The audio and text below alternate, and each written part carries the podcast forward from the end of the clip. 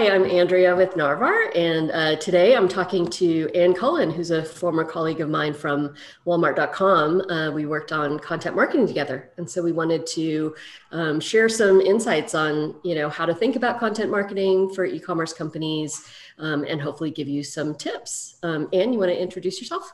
Sure. Hi. Thanks, Andrea. Thanks for inviting me. Um, I'm Ann Cullen. I'm a content manager, strategist, and writer. And um, as Andrea said, I worked at Walmart for a while. I was there for seven years working on editorial and marketing, um, really leading the food, crafts, and some of the consumables editorial content development. And then before that, um, you know, I have experience in some more small startup direct to consumer um, you know work as well as um, you know traditional print publishing. So lots of different content um, in my background you know that sort of informs who i am today. Yeah and you're a, a pastry chef as well. I i am. Well uh, i'm trained. I'm trained as they say as they say. Yeah this um past year I, I took some time to earn my professional pastry certificate from the san francisco cooking school and and right now I'm sort of combining my content marketing with a little bit of a side project, you know, doing a um, like a small a small candy startup kind of pop-ups and things like that and seeing where that goes. Yep, fun stuff. yeah, thank you. Um, so I guess let's start at the beginning, right? Like what um, do you see uh, as the role of content for retailers? Yeah, well, I think, you know, certainly it's been something that I've thought about for quite a number of years. And I, and where I am now with looking at it, you know, beyond kind of a sales channel is really looking at real retailers to be experts in resources and the, the products that they sell.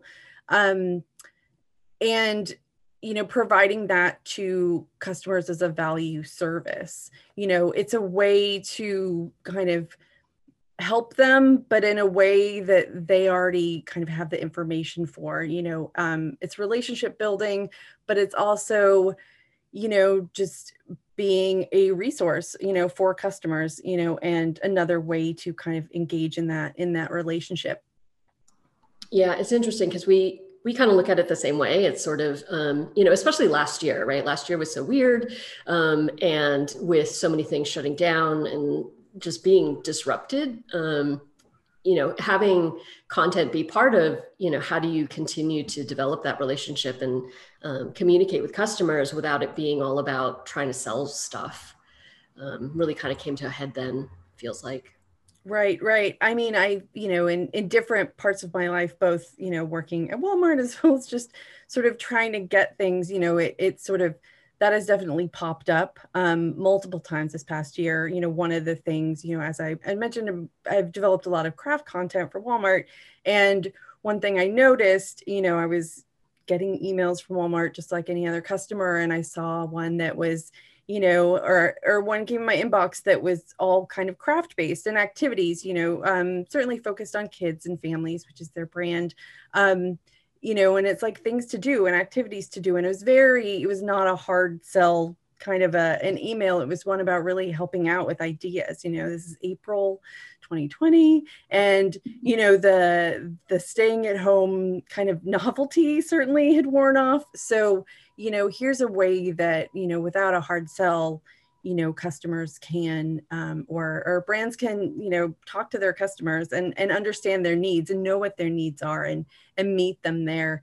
And you know that kind of pivot in strategy um, really earned them you know good numbers. It was like double digit strong double digit increases in both open rates as well as you know click through you know to to read the content. And you know i think that really speaks to a brand understanding the needs of their customer, what they're going through at these times, um, and you know how they can help in a way that's not kind of as directly related to you know this product will help you solve your your problem. Yep, exactly. I think um, you know obviously as you said you developed a lot of um, recipes, cooking content, the crafting content. You know, so it's been something that I think. Um, sort of forward thinking retailers have been doing for a while is like how do we uh, provide a little bit more support and be um, that expert. Um, and so it was interesting to see that really come to the forefront last year. We, we saw similar from um, some other folks like Joann's, um, you know, craft store. They made a quick video of how do you make a mask, um, you know, which they started to put on their front page, and it just it became kind of a support thing, I think, um, which was interesting.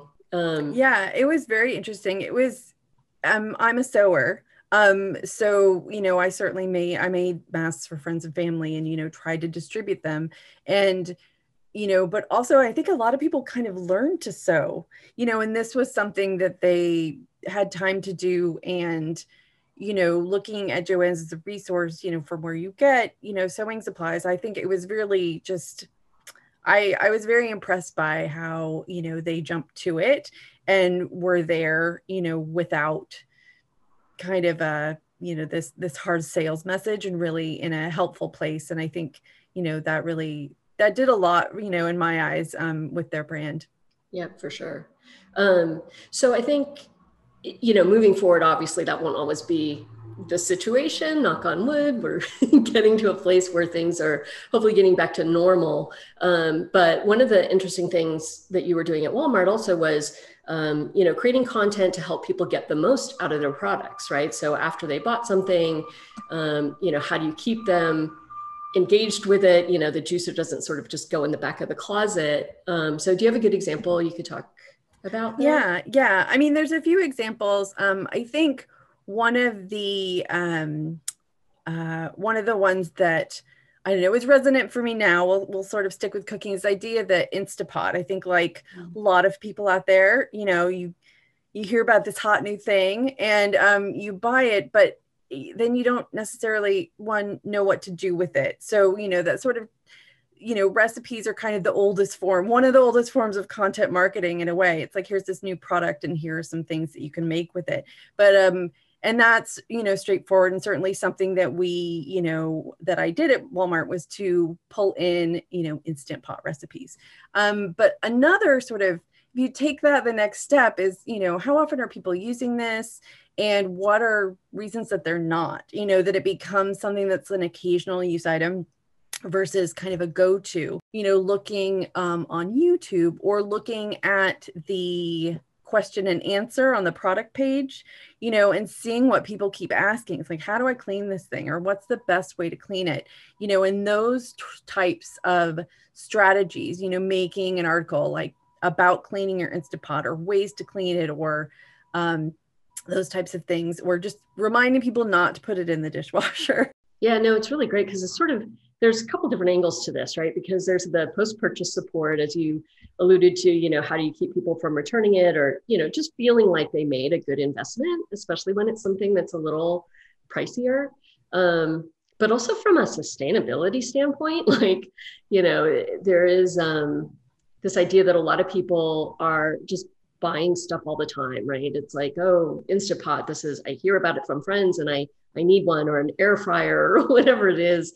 Um, and maybe they regret their purchase a little bit later um, because they're not getting as much out of it. So, um, or because they've broken it or something like just being able to help them protect that investment is an interesting kind of post purchase thing. Um, and I think helping people figure out what to do with it as well afterwards, as opposed to returning it. Like that's an area that we've um, been thinking about a lot recently, right? It's not just like everybody knows that returns are this huge problem. A lot of times they're ending up in landfill or, you know, it's taking too long to get them back into inventory to sell again. Um, and so there's this exploration of all these different ways that people can figure out what is that next use, right? Is it putting it into a secondary marketplace um, and being able to resell it or gift it to a friend instead of returning it to the retailer or like you said, you know, can you leverage content to help people get more out of that that product, which is so sorry. Another, I know I'm dominating the conversation right now, but another example actually that that that makes me think of is um, Sonos. So we had talked to Sonos a while back about how they're leveraging um, that post-purchase kind of um, period, right, of communication with people as they're anticipating their Sonos smart speakers, if people aren't familiar with them. Um, and it takes a bit, right? So a, it's a pretty decent investment to have to buy a smart speaker, and then b, it's not something that you just sort of plug in and use. Like there is a little bit of onboarding that needs to happen, um, and they figured out that like, well, as people are anticipating their package, maybe there's some things that we can provide them um, content wise to help them um, get onboarded faster, you know, um, have a quicker time to be able to enjoy that item. Um, and they've seen it work. Like they're they're seeing um, contacts, you know, uh, reduce because people have already set up an account and they kind of know how to tune the speaker and they're able to just kind of get up and running a lot faster. So I thought that was interesting.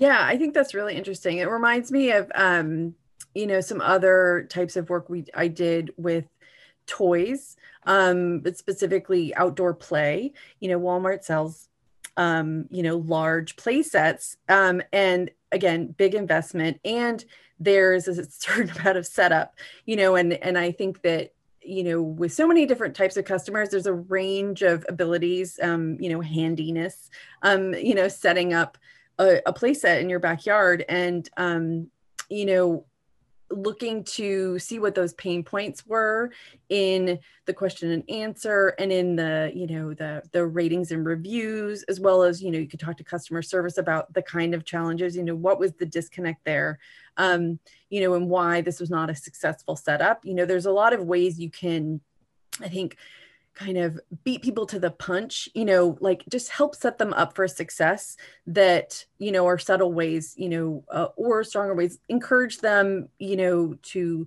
to read about it, but also just offer help in advance. So if they do end up having to call customer service, they're maybe not as frustrated at that time. You know, they've tried, they've gotten some some amount of work done in, in setting something up but you know they need they're not quite sure maybe if it's right or they just need that little extra push and guidance. You know it's not like i have no idea how what am i going to do?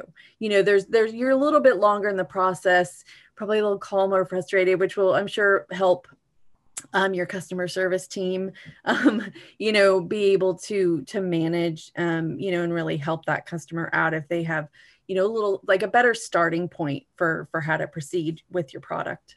Mm-hmm. Um, so you've kind of touched on this a little bit. Is this um, what we call UGC in the business, right? User generated content, and that can include everything from you know photos that people are posting on Instagram or Pinterest, or um, to ratings and reviews. Like this is actually a big piece of UGC, and we know a lot of retailers use these on their product pages just to provide that additional um, kind of context for people as they're making decisions, but you're using it actually as a resource also to figure out what content to create and what um, almost like market research, right? Yeah, uh, yeah. I I I think it's a great place to research. Um, you know what what challenges or, or things that you know uh, you want to address in that in that customer journey or their relationship with the product um, and oftentimes even sort of a side note but you know, on big retailers, you'll also find customers using the ratings and reviews for their experiences with shipping, which is sort of like I'm always like, why is this on here? But but it's it's a thing and it happens, you know, and so you know, there's another opportunity to kind of figure out, you know, how you want to address those. But sort of back to back to the main point. Yeah i think it's a great research tool um you know to figure out what kinds of content to create. I used it quite a bit. Certainly when i had a new um you know subject to write about um you know kind of didn't know where to begin or just was looking for ideas um you know looking for us it was looking at the editorial calendar and kind of understanding you know seasonal things um or seasonal seasonal products you know maybe it's a dehydrator so that mm-hmm. that kind of pulls forward during harvest time you know so I would like read just lots and lots and lots of um, reviews for products to understand what were the um, kind of the decision making questions that that customers would use to to purchase or not purchase a product and kind of pull that out and put it into a buying guide um, you know you can additionally you can look on your own site maybe if you don't have ratings and reviews you can also look on youtube and then look into you know how people are talking about this type of thing to help you come up with content ideas that can help solve a customer problem Mm-hmm. So actually, this is um, interesting. How do you approach content strategy for this? Right, like obviously you could create everything, or um, you know, we talked a lot about sort of those pinpoint, I guess, pain points in a way. Right, it's like identifying those and trying to help provide content to um, to solve that or support people there. But on a broader sense, right, like if people are just starting out as um, you know maybe new retailers who are um, who are smaller and they may be pulling in some of this UGC content to help with styling or some of that. But then longer term, like how do you approach thinking about what do you create and how do you measure success of that too? Yeah, I'm you know, I'm a full I'm a believer and you've worked with me, Andrea, you know, with content, certainly written content is a really quick way to you know measure interest. You know certainly like making a video is a big process you know but but writing and taking a few pictures is fairly low entry. Um and you know now we have all these social media channels you know there's lots of ways or tools now where you can talk to customers a little bit more closely. And so, writing and basic imagery, I think, is one way to sort of get that conversation going. And then just kind of see if it resonates or see what comes up, you know, um, from that um, to see if there's something there and then kind of iterate off of that. Um, I think that certainly working in a large company like Walmart, you know, scale is always a consideration, but there's definitely scrappy ways, you know, that you can take an idea kind of see if it's helpful to people. Um, so, you know, I think I would kind of start there with a new idea and and see what resonates. Any specific things that you think would be different um, advice for somebody working on an enterprise, you know, kind of massive company versus maybe a smaller or mid-market company? Yeah, I've I've thought about that a lot. I mean, I think at the end of the day, the commonality is really providing value. Um, but yeah, I think the scale um, is is really the the biggest thing and i also think that the the way you may tell like a human story might be a little bit different you know when you know certainly with my small business and other kind of direct to consumer businesses that i've worked on that were small it really is about the people that are building this. And i think you can tell that story um, the people that are building it and the customers. And there's more of a direct relationship. You know you have a ceo that you know started a company out of their garage or something like that. And and those sort of human stories um i think are really interesting. It's harder to do that in a huge brand you know to tell that kind of a personal story. There's lots of people that are behind the scenes making everything happen. Um say the human story is a little bit different.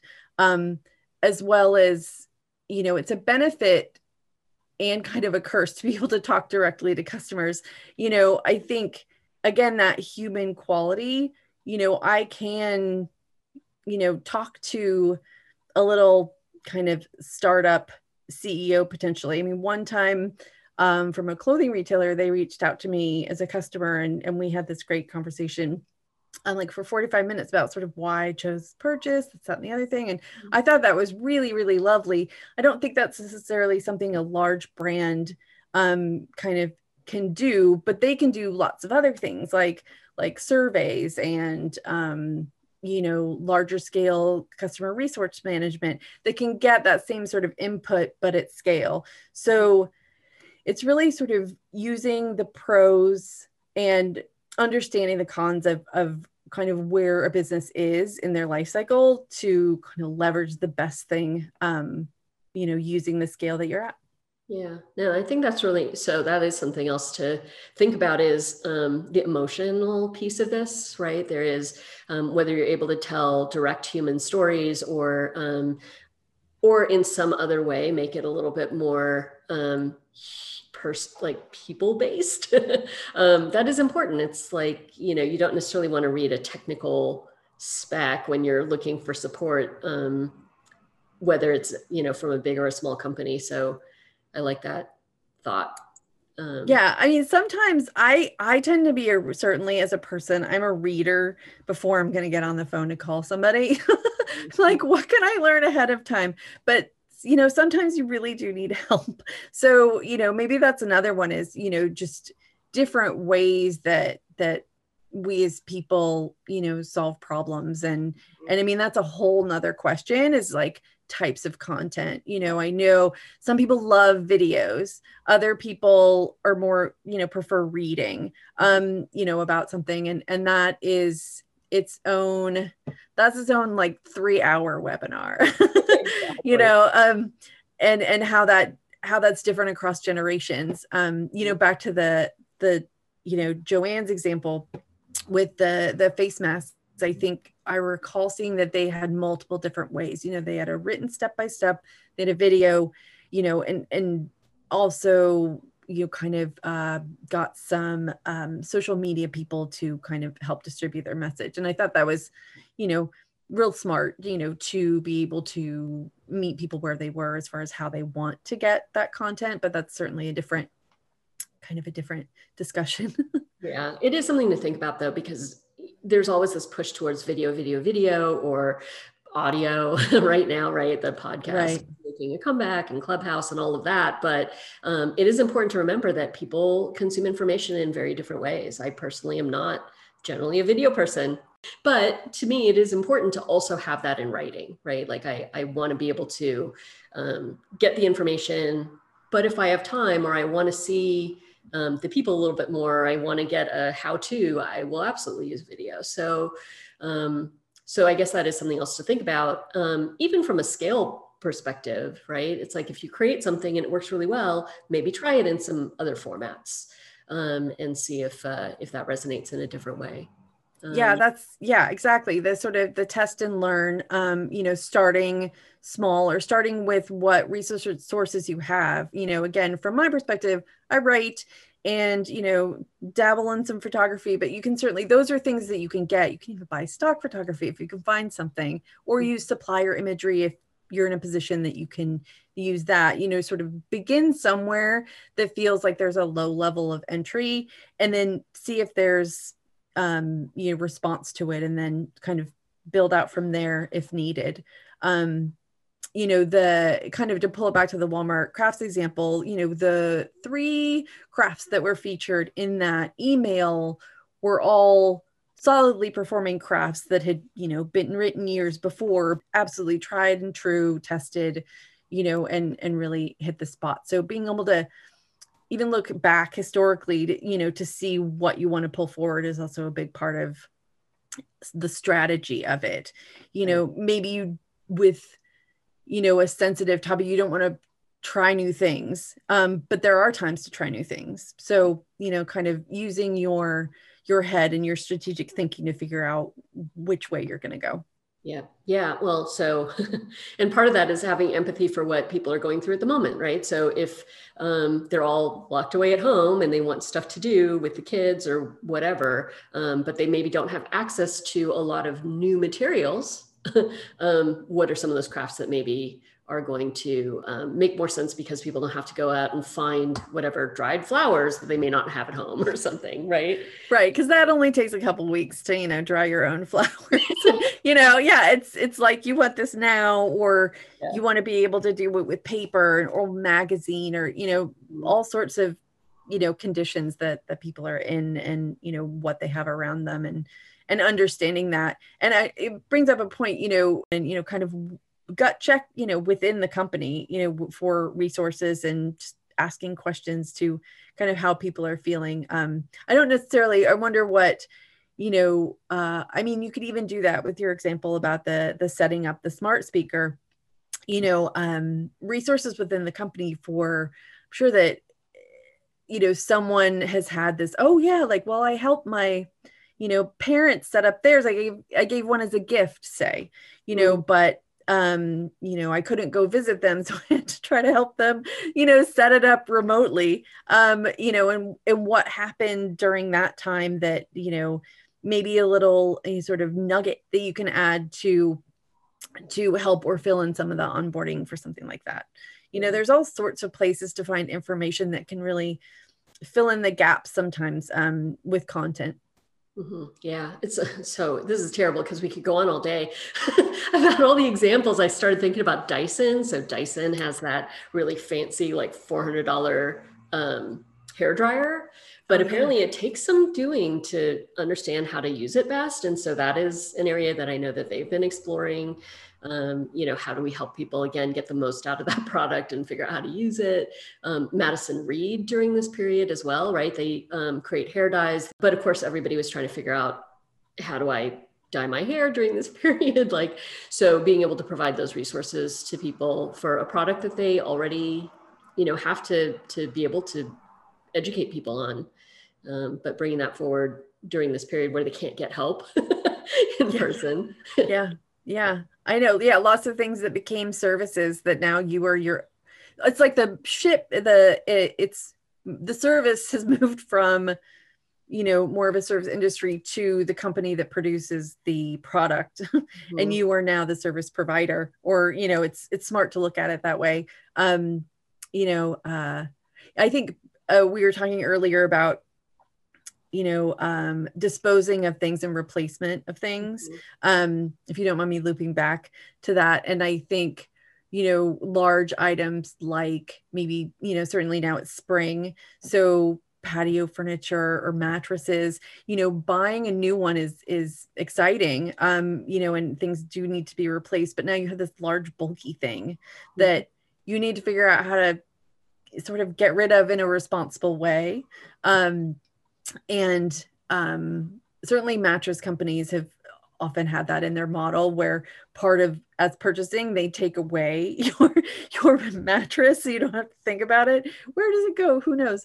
But you know there's other ways to do it by you know if you're an expert in your field you know probably uh, a good way or the proper ways to dispose of mattresses, you know, within different parts of the country, let's say. So you can be that resource for people to check like, oh, well, how do I do it in San Francisco or how do I do it in Ohio? You know, and and what are kind of the recycling rules around that? You know um, there's lots of again goes back to resources and knowledge within the company and and there may be things that you know that you assume other people do but you know we probably don't or it's going to take a lot of time to research that and figure it out. So being able to kind of beat um, beat people to the punch and offering that information um, you know if they haven't thought about about it before.